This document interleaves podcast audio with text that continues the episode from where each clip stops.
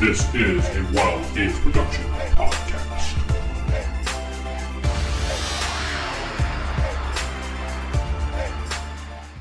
Roll them bones. I know you came here to be Be what you want in the game of D&D Assassin, halfling, human, or rogue Just gotta pick up all those dice and let's roll We're rolling now for real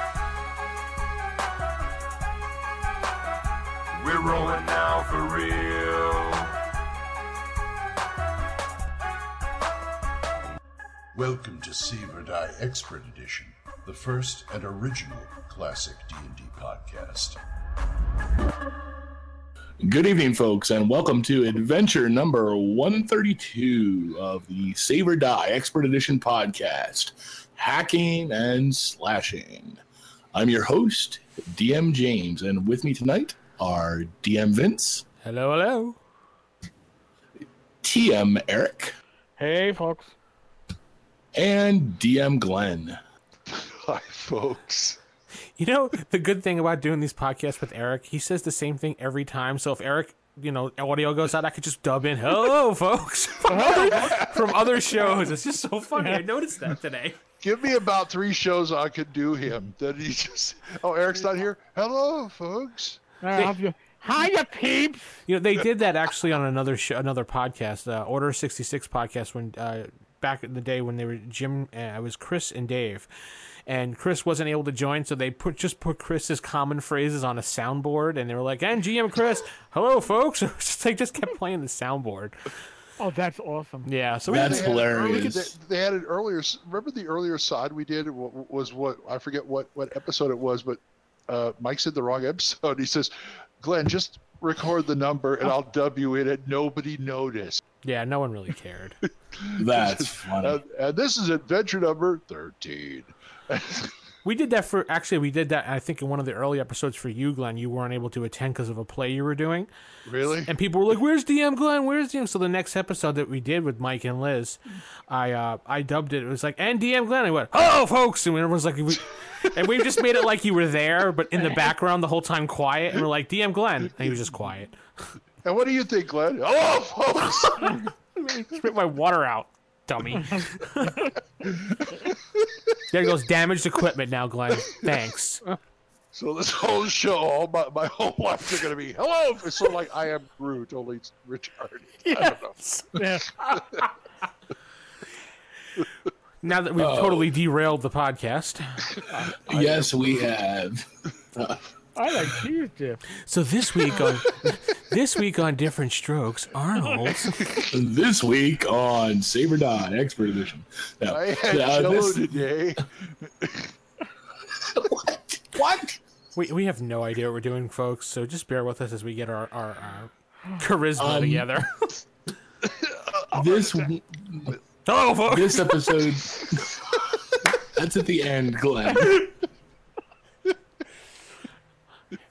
It is. Let you folks know it's ten o'clock at night here, Central Time, eleven o'clock have- Eastern. And I haven't had a drop to drink. no one's drank anything. We're just getting punchy here. So All right. Um, tonight we're going to be talking about uh, hacking your classic D and D experience um, to suit your campaign, to bend it to fit other genres, and generally just customization. Um, how to do it, uh, how the system, uh, whether you're using Holmes or BX or Swords and Wizardry or whatever you're using, uh, to how those systems, the simplicity of them lends itself to that, how to implement that at the table, and to whether or not you realize that you're probably already doing it. Um, you know, so that that's kind of the topic for this evening, and so I'll let somebody else launch into something about that since we're all sober and punchy. Oh yeah. Uh, when I think hack, I think of taking your favorite game and suiting it to something of like I don't know. I want to play an episode of Terminator today. That's what I think of when I think of hack. Or I want to play a, a game of GI Joe with D and D basic uh, rules. That's what I when I think of hack, I think of that. Are you gonna do that for us? Because that sounds actually pretty awesome. What GI Joe? I uh, I, I kind of wish I kind of wish uh, full, full on gamer was on this show because he's like the mad scientist of hacking systems. you want to talk about hacks? You, you know, you know how you could use uh, classic D and D to play GI Joe. Uh, How's that? Pete Pete Spahn, Small Niche Games, he just put out uh, Operation That's White Box, he did. Yes, he did. which is totally you could totally use that to do GI Joe as long as no one dies. well, no one actually can hit either each other, so that no one will die if you play by the Exactly. cartoon rule. Right, but if If you cross that with Cartoon Action Hour, I, Oh, that that'd be good times right there. But but the thing is, is if, if you're doing GI Joe, if you throw so much as a as a uh, a matchstick at a plane, it will explode in a massive fiery expulsion of of living uninjured individuals. Oh, because they always jump out at the last second. That's why. Exactly. Fall 500 feet and Yeah. land on their feet. Did you? No, um, it- speaking of that, a- right. a joke The- on the side. Community did an episode that was all GI Joe cartoon. It was on NBC, and they actually killed someone. eh, They killed Destro in the uh, the cartoon, and they were GI Joe put them on trial, saying no one ever dies in our episodes. So Oh, that's awesome. you have Yeah, to check and, it and out. He, and he dies. They pull back one of the jokes and going, and that's why you have to look both ways when crossing a street. And now you know. And knowing And knowing is half, half the, the battle. battle. GI Joe. All right, so so let's let's take that GI Joe as an example, or the the the war genre, the modern warfare genre, and, and look at it. If you wanted to run B or you wanted to run a classic D and D game, but and your players didn't want to run a new system, you need things like firearms rules. How would you change your classes up? Well- um, my first thought was, you take your wizard and instead of it being daily spells, he's got a collection of expendable gadgets. That works. I Um, believe there was a Dragon magazine back in classic D and D day that actually gave you firearm rules. I can't remember what Dragon magazine it was. I recently got from someone. Um, I think he was trying to get us to take us him review it or one of the shows to review it. Um, a pamphlet, a saddle stitch book that looked like one of the original, like you know, three white books or supplements, and it was all about using um, basic D and D to play like uh, John Carter of Mars. And, Yes, or, it's like or called Red- Red Planet, I can't Warriors Yes. of the Red Planet. Yes, Yes, and all the sp- instead of spells, they were all gadgets, but they ju- they duplicated spells. I put it in my Castles and Crusades game, and it worked perfectly. Yep. You know, because they were all they were just spells redone as gadgets. and and that's that to me is is the key when it comes to hacking up a system um, and using it outside the genre is remove the visual trappings. Look at how things work mechanically and how something in a different genre would work similarly. You know a thief is nothing more than a than a spec op or an assassin. You know you just change the name thief. Right. Now, now let me let me uh, mention another game that basic here, but it gives a good example. Is when they first created Chi, how they did the powers was what is the effect we want, and they work, work back to the cause. You can do the same thing with spells. What does a spell do? How other than casting a spell? Right, exactly. Um, other stuff, you know, like armor tends to be tough for people because you know you think plate mail and leather, and Right. you know, well, well, what's to stop plate mail from being heavy ballistic body armor? And somebody happens to get a lucky shot at one of the joints, and that's why it goes through. I, I think the tough parts come in when you have to start uh, addenduming, addenduming, or adding to the rules for things like people who want their firearms to be accurate and lethal, which I tend to think is a, a it's a slippery slope. It can get rough pretty quick. Yeah, yeah, that's the whole thing of reality versus gameability. Right. And uh, gameability should, in my opinion, always come out on top. Yeah. when, when I was when I was doing White Star, which is you know basically a sci-fi hack of uh, of White Box, a lot of people ask me, well, how come your your laser guns don't do more damage, and how come you know a fifth level character can, can get shot four or five times by a laser gun and live? And I'm like, because it sucks to die, and it's pulp sci-fi. You know, Flash Gordon, Flash. you know he Sorry. ah, he survives everything. You know, you know, you know. Even in more recent films, uh, the the new Star Wars movie, there's a, a scene in the very very beginning where an Imperial officer gets shot in the shoulder, and he's fine. You know, Yeah. whereas a stormtrooper who is going to be a one hit die creature, you know, you throw a stick at him and he falls over. You know, as a matter of fact, there's a scene, several scenes of a guy with a stick beating the crap out of a bunch of stormtroopers. If that ain't a monk in a sci-fi game, I don't know what is. Oh yeah. Oh yeah. There are so many I've seen so many hacks out there of BX or OD&D or Holmes or something. It it boggles the mind, really. Um it you it's until recently how flexible these systems are. Oh yeah, I I listen like uh, was it uh, Reverend Dak Dak Ultimac who does a lot of uh, DCC uh, designs. He did hack firearms, which was specifically written for swords and wizardry. And I have other- that. I It- have that and I use it.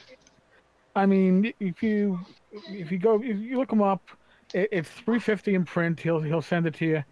Um, this is an example of people ha- literally literally hacking the game. It's called hack. Yeah. But um, this is really what the my opinion what the OSR is about is finding making your campaign your game right for you. We well, I, I've been house ruling stuff that I didn't even realize since my AD and D days when I cut out things like uh, uh, armor adjustment for weapons, Oh, weapon God, speed, yeah. which Oh. I never understood and, and still don't. It's not a matter of Uh, understand. No, I, I think you understood it. You just didn't like the way it ran in your games. What weapon speed was so confusing with well the dagger could strike three times in a round. How's that happening? Um it didn't so I, I just left it out. And when I played at Gen Con, the DM there also left it out because apparently nobody was using it there either. But I didn't realize at the time that I was hacking the system. Well, I- I think that's kind of the point. Is I think I've never met a single person, and they might be out there who runs whatever game they're running exactly for rules as written, whether it's classic D and D or you know second edition or Cyberpunk 2020 or Star Wars or whatever. You know, everybody has house rules, and a house rule is really a, a, hack because Yeah. you're you're customizing the game to fit what you want it to be to suit the needs of your table, and you're. Sup- I, I, I hesitate to, to, to make an you know a, a definitive statement, but I th- you're supposed to do that. I mean, the rules are, are vague and loose for a reason. The, the, there's an implicit encouragement to do so. But but the book says. Shut up. Oh. I'm the DM. Shut up. Yeah. Run run as written, like raw. I, I never have Rules as written. rules as written. I always to me it was always run as written, Yeah. but but uh, I could never do it, whether it was AD and D or No, I Rolemaster. I, I, I have to step in here because I don't agree with you, James, on this on how you've classified this. I don't consider hack and house rules the same thing. I consider them two different things. To be honest, Fair enough. I, I I think one can lead to the other if you're if you're not going to group them into the into the same thing. You can house rule a game eventually to where you now have something completely different though, I but guess if you're going running on the same engine. I guess if you're going that route, but I just think house rules are something completely different. Hacking, like I said, is me taking the game that I love and just turning it into something completely different.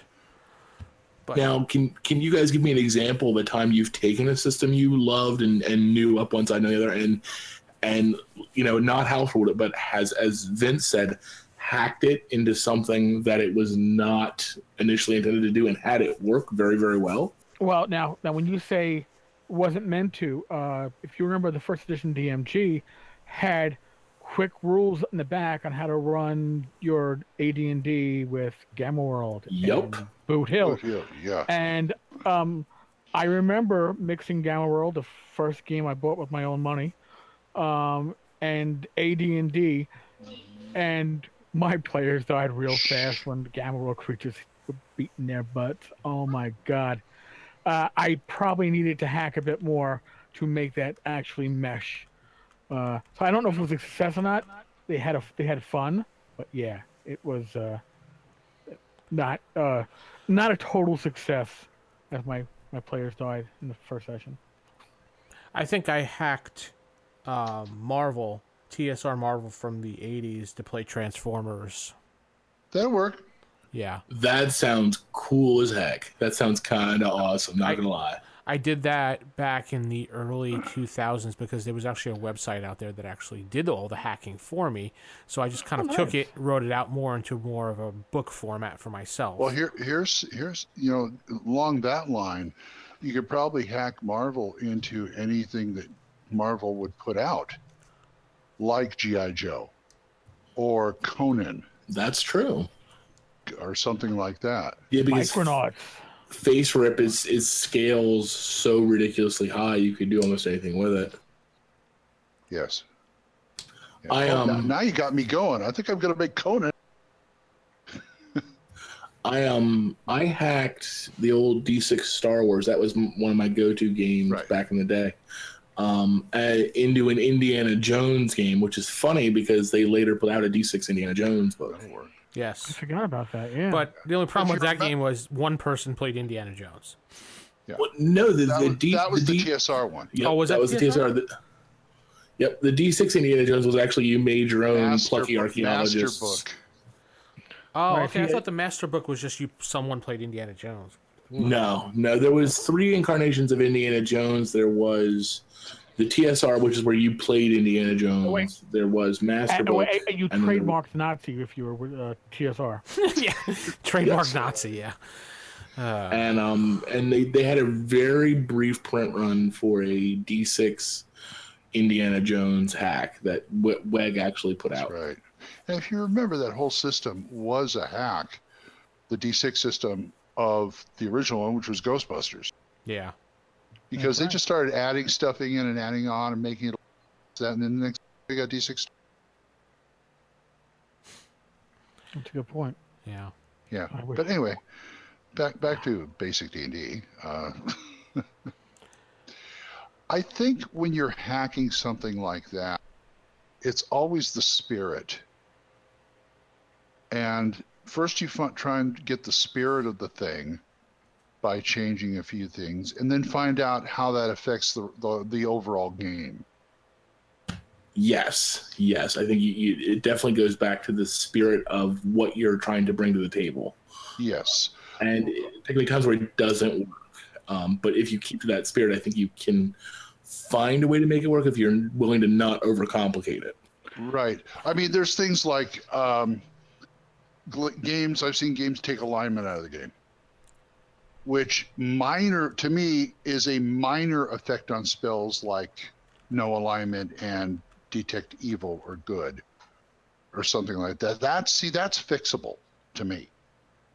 Well, and, I- and I think removing alignment gives you a more Conan-esque experience. You know, Conan is, you know, I, I, I live, I love, I slay, I am content. Conan is almost in and of himself beyond alignments. So characters would probably want to emulate that style of hero, if, if you can call him a hero.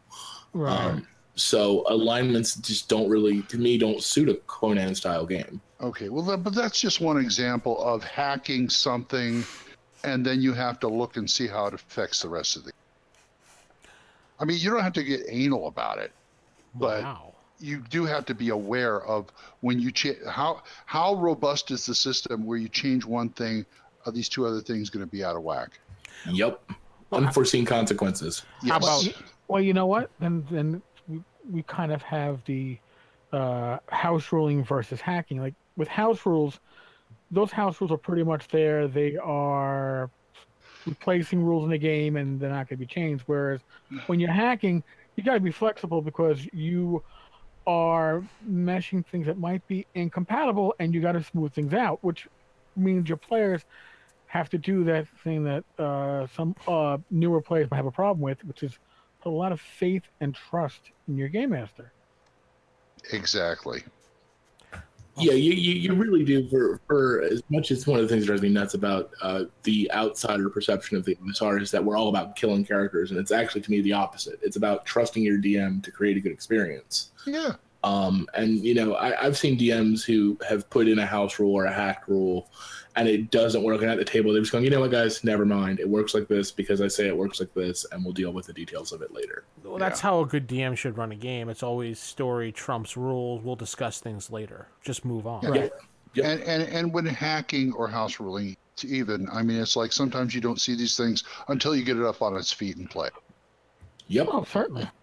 Well, it's like we were talking about before the show, Glenn. You know, systems that read like a train wreck and play like you know, Right. Uh, play oh, Yeah, it just doesn't translate to the page. right, You know, the right. experience. and and not only being a good DM and being willing to recognize that, being a good player and not like not hounding your DM if if they try to implement an, an optional or house rule or hack or whatever and it just doesn't work. Not being like, well, the rule says this, and you know, you shouldn't have done it that way. You know, if that's how you feel, that's fine, but bring it up Yeah. after the table because it just makes it. it first of all, it, it, it insults your GM. It makes them not want to run a game for you, and it's it's rude. Yeah.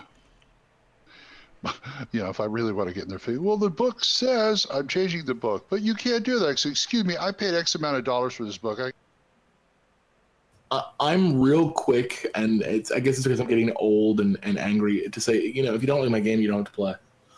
I've Um, heard that too. You know, and it's and, and I, I hate saying that because it makes me sound like a jerk. But you know, I'm old. I have a full time job and a wife and kids and a you know a small publishing business run. I don't have time for my gaming to not be fun.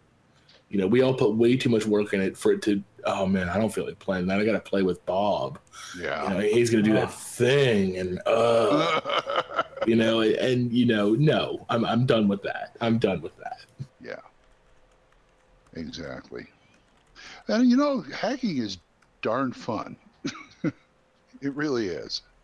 Well, and it's it, it's neat to see your players like you'll you'll implement something unusual or something new and unexpected, and and like it's a great way to get out of that ho hum up. It's another goblin, or up. it's another magic sword. What? Whoa! There's a laser gun in here.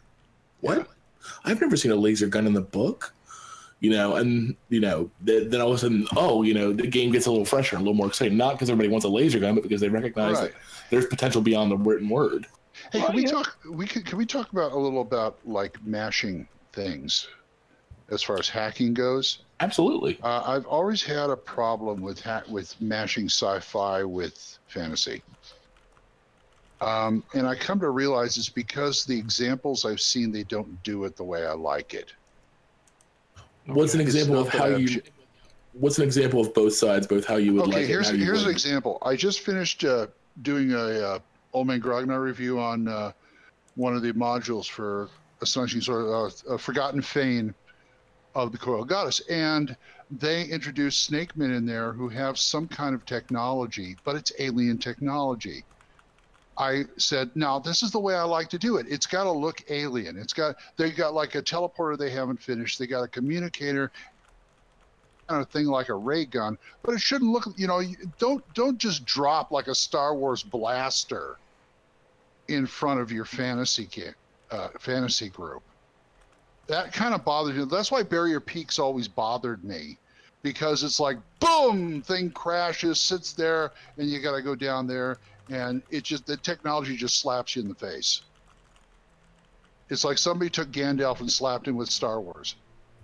I, I've had similar issues. Um, if I've ever introduced sci-fi like laser guns in my game, I say, well, you find a bent silver rod It's got an Right. odd bend in it, you know, and let because it should be alien and it should be It unusual. should. So Yeah, the person's like, what am I going to do with a bent silver rod? I don't know. You have to screw with it for a while. Yeah, I mean, snake men come from the stars, say, and they've got these these rods that look like fancy lightning bolts that shoot lasers out of them or something like that.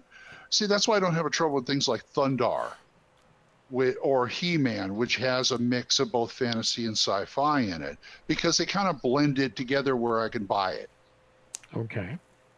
And uh, so I kind of like it like that because a long time ago I used to say, no, sci fi fantasy does not mix. No, no, no. But then I started thinking about it and dealing with it and actually playing it. And I'm going, okay, it's the way they do it I don't like.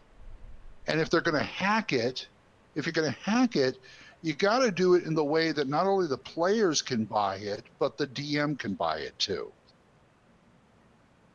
I mean, that's my that's my personal picadillo. If I'm running would hack it pretty much. That's Yeah. why I like that Warriors of the Red Planet where they had the gadgets instead of spells, which were basically gadgets. Yeah, I'll throw that in my fantasy game. It'll work. Yeah, and I and I think it, it comes down to what will the players and the GM ex- accept. Yes. Yes. Uh, And and just because you introduce a ray gun doesn't mean the game has suddenly turned into Flash Gordon or Star Wars. It's still classic D and D. They're just, I mean, you know, Gary has all kinds of sci, you know, sci-fi stuff in Appendix N. You know, Dying Earth, Right. the magic spells are implicitly high technology and you know, mm-hmm. f- you know, quasi physics formulas. So it's it's a matter of how you introduce it, how you match your genres. You don't just say, "All right, guys, I know we're playing D and D, but here's a lightsaber." You, you don't do that. Yeah. You know, does anyone remember the old Wand of Force? I think it was in second edition. Yes. Um, you know, and it was a lightsaber. Let's let's call it what it was. It was a lightsaber. The Or psychic. if you got to get really 70s tacky, Thundarr's Sun Sword. What about You're Yes. telling me that's not technology? psychic energy blade? Was always a hack. that was always a hack for people using the uh, lightsaber too. Yeah. Ah, What was your big side for, James? yeah, I'm calling you out. I've had experiences with people with the psychic energy blade. Please do and then they want to tell. multi-class into Psionicist, and then they want to play a friggin' Jedi, and it's not Star Wars. And I love Star Wars, but it's not Star Wars. We're playing Jackwagon. We're playing D and D. but but but but but I want. That Go was to always Tosche Station, you whiny farm boy. that's what I always dis, dis, disliked about anything with D and D with psionics. And It was always like you're no, it's like playing a Jedi. This is not Star Wars. Yeah. This is D and D. Sorry. What I, that's the way I felt. No, I, I will say, Dark Sun is the only setting I've seen that did psionics well because it integrated it naturally to the It set. did. Yeah, that what but that's exactly what Glenn was saying. It you know if you're gonna mesh it, make it true to the setting or make the setting fit that mesh. If you just slap it together, Yeah. it, it feels artificial. What you have to do is base, pick your base setting, and if you already got a campaign, that's your base to that. Right. Not If the you're other way around. if you're running Dark Sun, it's fine to have psionics. Uh-huh. if if you're running Greyhawk, they should be almost absent, or be you know one person shows up with one wild talent in the entire campaign, if at all. You know, it, it's not. Don't include something that's a hack or something unusual just for the sake of including it. Make sure it contributes Right. to either the feel you're trying to create or the story you're trying to tell. or it integrates into the world you're doing. Yep Making. or I mean, or introducing. You're probably a, a great example to me is the way people have already been using psionics is mind flayers. Sure, Yes. they're magic spells, but they're really psychic abilities, and they're there and they're outside the purview of players, but they can still experience it and recognize that there's a a world out there undreamt of to them and unavailable to them. There are things in the world that are truly alien. Right. Well, right there, we're talking about hacks. The psionic system for 1E didn't even fit the system it was being No. hacked into. And I, you know, now when you go ahead to Dark Sun, the psionic system is built to fit the game system, not just the setting. Psionics in 1E never felt right. It always felt like it was a. it- Uh, Real- tack on. Oh, oh, tack on. As, as with the grappling and unarmed combat rules, but that's Right. Well, yeah, And the secondary careers. Uh, that's I'm a bug- Fletcher. I'm a Fletcher. That's that's my bugaboo, but that's for another day. That's for another episode. and there are good products out there that do add sound, like uh, um, oh my, Richard LeBlanc. yes. yes. he did a great BX Psionics book. It's awesome, but he ties it to a culture, Right. and that way you can include that culture in your setting or not. Um, so it gives you a way to ground it in your game. Um, so if you want to have that present, you can have it present, and if not, well then you just don't use it. You know, just because you have the option to hack or include or add something doesn't it doesn't create an obligation. How many of you guys have ever run a game where your your player came in with the the, the new thing, the new book, and was like, "I want to use Oh, this," and you're just like, and then you feel obligated because it's there. I run a 2E podcast. Remember? Yeah, I run into that. oh man, oh yeah. Splat book, splat book, splat book. Yeah. I got the complete book of humanoids. I want to play. Uh, Bloat alert! Half, bloat alert! Bloat half alert! ogre. Yeah. I I was in a 2e game. I mean, this is a bit off off topic, but it's just too funny. Guy walked up, pulled out the complete book of ninjas, and said, "I want to play a nin." And before he had the word ninja out of his mouth, the DM had picked the book up and hit him with it and said, "No." That's a good way to solve that issue now, isn't it? A Then he should- nanja. It was hilarious. Should have But taken yeah, it, I mean, thrown it out the window, and then played a different edition completely. Kill You it know- with fire. and and ways to introduce your your new options or the things you want to play with you know there's always more to add to the edge of the map. Maybe they come across a new kingdom ruled by psychic serpent men and this is the first time anyone's encountered psychic abilities uh, to keep using this example. And so the players don't have access to it but they're introduced to it. And maybe these psychic serpent men have a have human slaves and if your player dies they might have the option of coming back as a human slave who's a psionic you know there are ways to integrate it into the game you don't you don't just drop it at the table from the get-go unless everyone's you know okay how, with that you know unless everyone did, knows You know how I did that with campaigns, which was castles and crusades. Um, so it's kind of D and D. Um, what I did was I had all these different races from the supplement Bluffside because we were playing in Bluffside, and I didn't. I introduced them gradually as NPCs to with the players.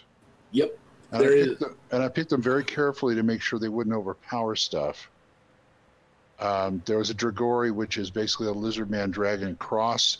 I introduced him as a monk to rival the dwarven monk that was in the party.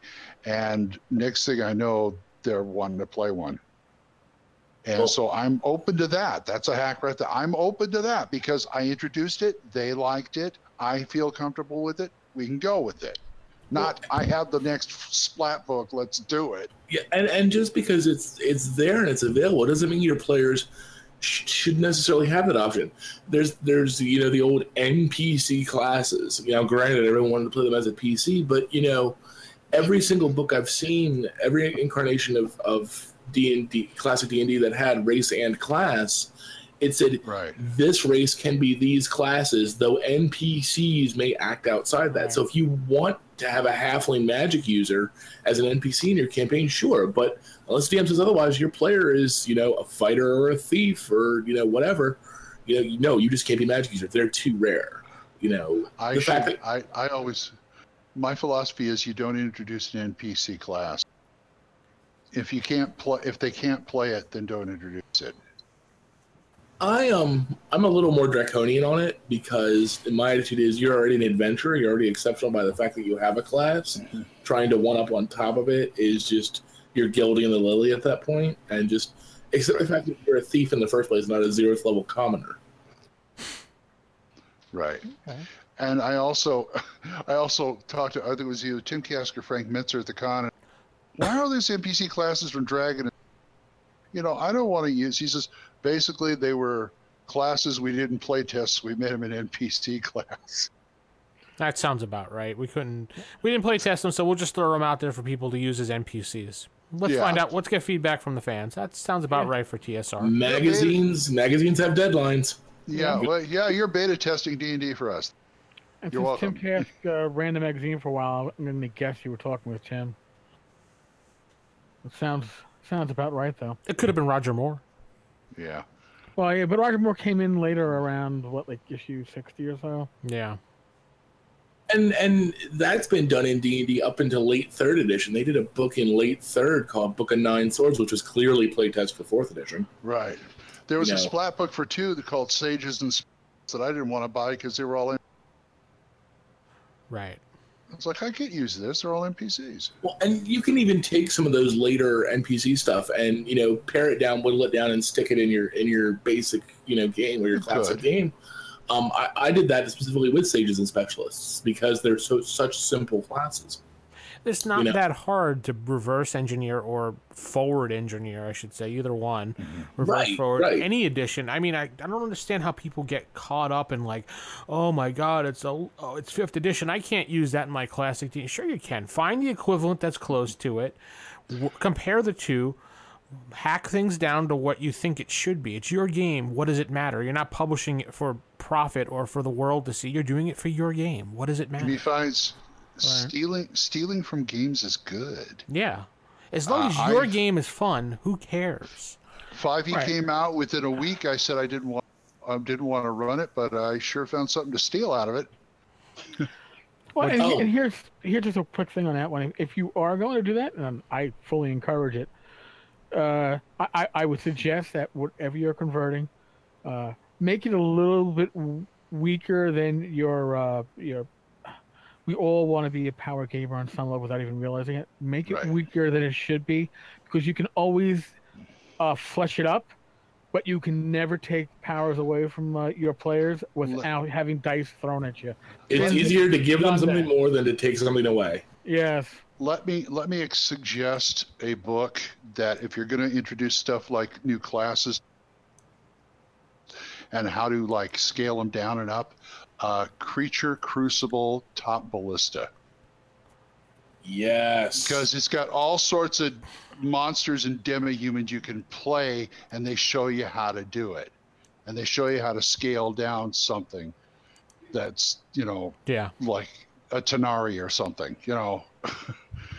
what are those winged monkeys called? Yeah. I forget. the yeah, XP charts those were brutal too. yeah. So they they show you okay. They I know they're powerful, but start this way, and they just walk you through it. It's great. And I Okay. like that because they got gnomes in it. Yes. Gotta have gnomes in a game. No, you don't. Yes, I do. You do. All right. I know. Enough about Right. gnomes. Gnomes. Gno- Gnomes. Gnomes. We're gonna get nowhere with that conversation. What That's about right. bad gnomes? Bad, Bad gnomes? gnome. But anyway, I've told you everything I can think of about hacking. Well, here I'm gonna throw one thing out there. Um, Go ahead.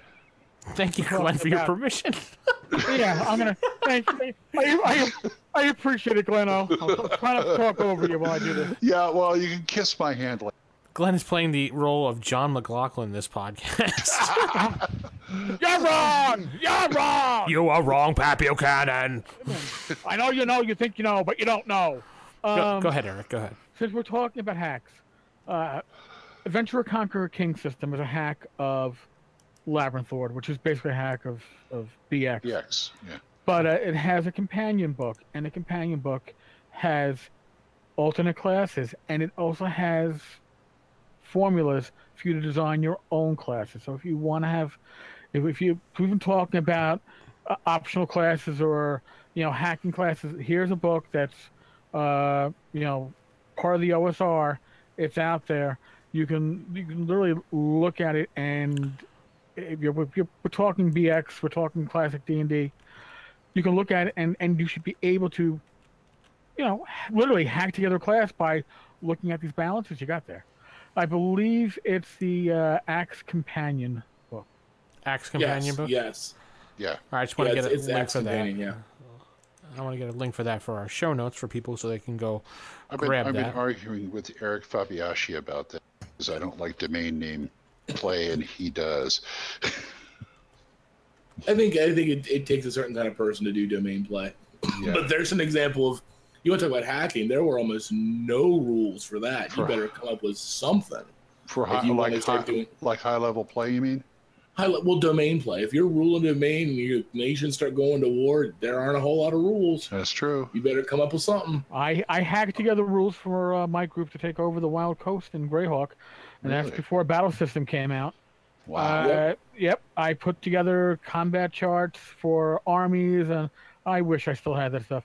It was crap, but when you're 18, 19, it was good. Of course, I ruined. I, I ruined my, my original Greyhawk box set. Well, folio map. Folio map wasn't even the box set. It was the folio because I took a grease pencil to, to mark out the, Oh. as my as my players were conquering land, and then I realized you dirty, couldn't dirty son of a. you you Hey, couldn't really erase it. All it did was smear. oh, So, so it kind Oh. of had a decent effect that you're like, well, wherever my players were, they were burning it, everything down anyway. Eric. So I guess it's a good effect. uh, grease pen. Uh, Eric, Yes. as, as as a grognard, I died a little inside hearing about that. Yeah, I, I just I'm. Oh, Well, then I shouldn't tell you when I picked up an, uh, my copy of Empire of the Petal Throne box set that was on eBay that was still in the shrink for 95 bucks. And the first thing I did when I got it home, well, out of the mail, was to uh, rip off the shrink. See that I understand because if you're going to Okay, use it fine. and play it, I get it. Yeah, my Um, my collection is a. I would say my collection, which means collection. no. Well, it means no shrink wrap. I'm going to be using. By playing, and you know, I'm I'm not a collector. I'm not going to keep it pristine in the shrink. Anyway, I though, though I've heard legends at NTRPG that someone bought a uh, an original white box D and D and then said just to watch all the people scream, they opened it right there. I'll still, I, I believe it. Well, I wasn't there for Wow. it, but I, I believe it. You know what? If I had the money, I would do that. But for I, the prices they get at that those auctions, yeah. Oh my god. Well, I saw one that sold not not at NTRPG but on eBay recently. What was it, Eric? Twenty one thousand dollars. oh yeah, that was from Yeah. the uh, first print wood grain. Yes. Uh, amazing. Yes, that's right. Um, but yeah, I mean, okay. Here, here's here's a question. What kind of hacks have you done in the past? Um, rules, monsters, NPCs, you you know, whatever systems that didn't work. What have you done in the past? Uh, White Star. Okay, well, I mean, I mean that you haven't published. Oh, um, I mean, like like House Rule. Um, I think the greatest, the most common example that people don't even think of is crit charts. Everybody comes up with a house crit chart at some point or a crit roll. You know, that's, That's a true. classic hack. You know, you know, and some of them are, are, are hit bloody location charts. hit location charts. You know, you know, and, and those are great. Um, I always come up with some kind of on the fly nautical rules because I've yet to find a set of nautical rules that could play smoothly. Right. So uh, your yeah. your I'm hack still is in. work- Uh, you weren't asking if we did a system for a different game or just house rules. Which Wait. one are you defining it as, Glenn? I mean, you know, it, changing something, adding a monster, subtracting a system. Because you know, whatever you do to make the game your own. Back in the day, I, I converted AD and D back into Evil Dead to play modern day game, but I did a D20 modern before it was D20 modern. So Oh, okay, That's that works. because everyone wanted to be Bruce Campbell or Ash Williams back then, so Oh, hell yes. I um I took the Lost City, and I remember going through it with a pencil and restatting it for D6 Star Wars as an abandoned space colony. Wow. Oh, that's cool. No, I know Full On has in the planet Ravenloft. okay. That's kind of it blows my mind, but I just thought I'd throw that out there. That's pretty awesome. Um, Yeah. I, I, I've actually I've used some of the third edition Ravenloft stuff to run in in basic style D and D, and it's it's not that hard. You know, a lot of times, uh, oh, not at all, not at all. Um, because most of it's all like your your fear of corruption horror tests are all saving throws. Um, because everything Right. still still runs on the same almost the same AC progression and the same attribute progression it's very little to change. Um, the hardest part was in the second edition, Domains of Dread, was taking those classes into basic, and even that wasn't tough. You're right. You're right. Well, I just thought I'd throw it out and see what you get. Yeah, well, you know, listen. One thing I've I've done a lot is I've taken uh, Dungeon Crawl Classic Adventures for the uh, new RPG, and I run them with swords and wizardry. I I literally just hack it in game. I, I'll you know I know the adventure. I, I convert it to swords and wizardry on the fly because I like the adventures, but I'm more comfortable with swords and wizardry. Okay. All right. I think i i in the end, what it what it boils down to is is what you're doing fun, fair to your players, and you know, are you having a good time? And, and if you are, it, it doesn't matter Yeah. how you're hacking, what you're hacking, whether what your house ruling. If you're having a good time, you're doing it right, um, mm-hmm. and don't be afraid to do it, and don't be afraid to make mistakes and correct yourself in the process. If it works, it works. Yep. Yeah. That's that's the bottom And if, it, line. and if it doesn't, kill it. With fire. Oh God, always fire. With kindness, Glenn. It's kindness. no, no, no. My players, it's always with Me fire. kindness. Yes, you, See, what Vince doesn't tell you is his battle axe is named Kindness. Oh, Oh, there you go. There you go. no, it's my psychic energy blade.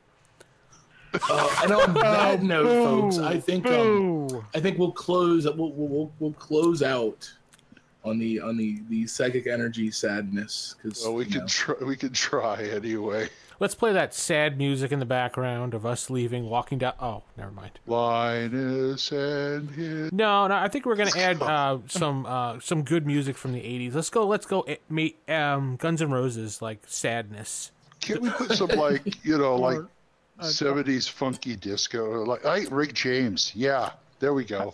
H- How about I used I used to love her, but I had to kill P-Funk. her, Yeah, and now she's lying six feet under. Yeah. no, not, not, not not appropriate. Okay, sorry. I, I got um, "Don't Cry" instrumental and playing in the background. So Oh, that or that that solo from November Rain. don't, don't cry. But uh, give us your feedback. Head over onto facebook.com slash save or die podcast. Hit us up on Twitter, uh, save or die staff. Give us your feedback on what you think of these episodes. Uh, that's how we work. Go over to iTunes. Punch in Save or Die Thank- Thanks, podcast. they're gonna. Thanks. Now they're gonna tell us. Go over to uh, punch iTunes, pop up iTunes, punch in Save or Die podcast, and give us a review. Let people know how the new shows are going. I, we're not asking you to compare to the old shows. Just say what the new show is doing. Don't mention the old regime because that's not fair. You, but not if fair you to compare. compare it to Thaco's Hammer, that's okay. So it'd be five versus one, right? oh, Yeah, yeah. You can also you can also hit up the uh, the Google Plus community. Um, Oh yeah. you know, and don't be don't be afraid to talk to us. You know, what what would you like to see? What do you what do you want to see in the future for uh, Save or Die Expert Edition? Yeah. You know, you know, we, we, we really want to draw in the community and keep you guys involved. You know, classic D and D is alive because of you, because people are still playing it. So let's keep playing it. Let's keep playing it together, and let's keep talking about it. and yeah. This, if you want to hit us up, like like James said, you can go uh, to I'm Tab Man. I'm sorry. You can head over to fa- um you're on YouTube, Glenn. Old Man Grognard. Do you have an actual URL for that, or is it just find Old Uh, Man? it's just you type type in Old Man Grognard. I've got a channel. It's Glenn Hallstrom. I think it's Glenn Hallstrom. You know, you should you should buy a dot com for Old Man Grognard and just redirect it to your YouTube channel. Yeah, if I can figure out how those work. I will help you, Glenn. Oh, thank you, sir. May I have another? I mean, uh, thank you, sir. And could you let us know how to get to Eric's blog? Tenkar's Tavern at Blogspot. dot com. yeah, uh, tenkarstavern.com. Head over to theevildm.com for me. James, your halflingsluck.blogspot.com? Um, or or just halflingsluck.com will redirect. Ah, um, perfect. I'm also at whitestarrpg.com, uh, Barrel Rider Games on RPG Now. Uh, you know, I'm I'm around. And you'll fi- and you'll find Vincent me on uh, Texas. Uh, old school. Old, what is? How do we get a hold of you? Glenn, Glenn can never remember any website links. If you'd like to find myself, Glenn, and Eric Tenkar on another show, you can hit us up on Old School Blues Podcast. That's dgstexas.com. That's Yeah. more focusing on uh, new up and coming products in the OSR. This is true. Hmm. Small publishers, indie publishers, their their work, and we've been reviewing a lot of those. and getting some good feedback for that. Um, we're episode number eight as of right now. And I hear I do another show. I don't remember what it is. And so, Enough of that. And on those notes, we're going to say good night, everybody. Oh. Yeah. good night, everybody.